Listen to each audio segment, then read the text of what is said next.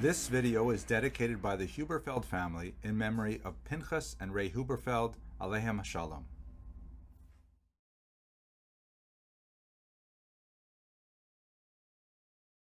Hello and welcome to Jewish History in Daf Yomi. Today's Gemara has a reference to something called Namti, which in English translates as felt.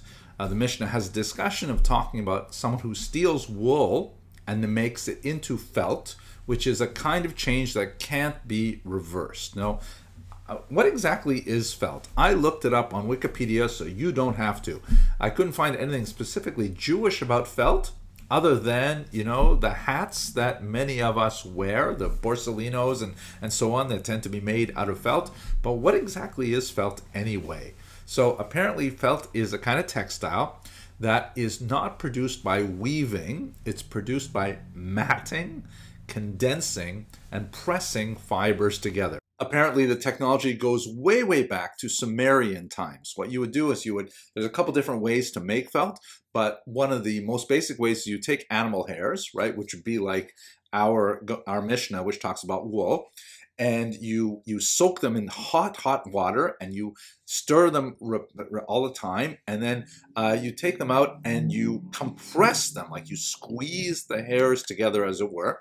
And the the hairs, because they're in, you know, they're they're different shapes and things, they slowly start like hooking together to each other and connecting to each other the more and more you compress them. And it must be, you know, if you felt a modern hat, it's hard to imagine how much compression would be involved in that. You'd have to, like, I guess, get really big stones in the ancient world and like really squish them together. But ultimately it does create a fabric without sewing, just with squeezing.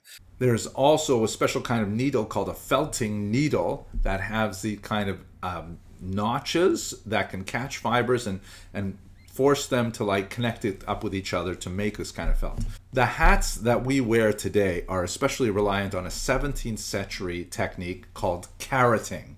And basically what would they do is they would use particular chemicals, a mercury compound called mercuric nitrate, and they would like soak the the, the skins in the this particular kind of uh, material, and then they would dry the skins, and then they would like shave off the uh, the, the fabric that comes off of them uh, in you know multiple times. And because this would turn the skins orange, that's why this process was called carroting. Uh, then they would take the uh, the all the stuff they would have, uh, and they would have this like light fluffy kind of fur, and they would blow it into a particular uh, container, uh, like a colander, and they would use hot water once again, and then they would be able to put that together. And all of a sudden this was like a much more effective way to make a hat, uh, and because especially because you could put it over a mold and things like that. That's the carroting process. It is, incidentally, once again, according to Wikipedia, the reason why sometimes we say a person is as mad as a hatter. I don't know if you heard that particular expression, but it certainly was around when I grew up. Even then, it was kind of old. And the reason is because using all of this mercury compound tended to create a level of um, you know, disassociation with reality, hence the mad as a hatter uh, expression. That was kind of weird. Okay, I hope this illuminated your daf, and I wish you Hatzlacha in your learning.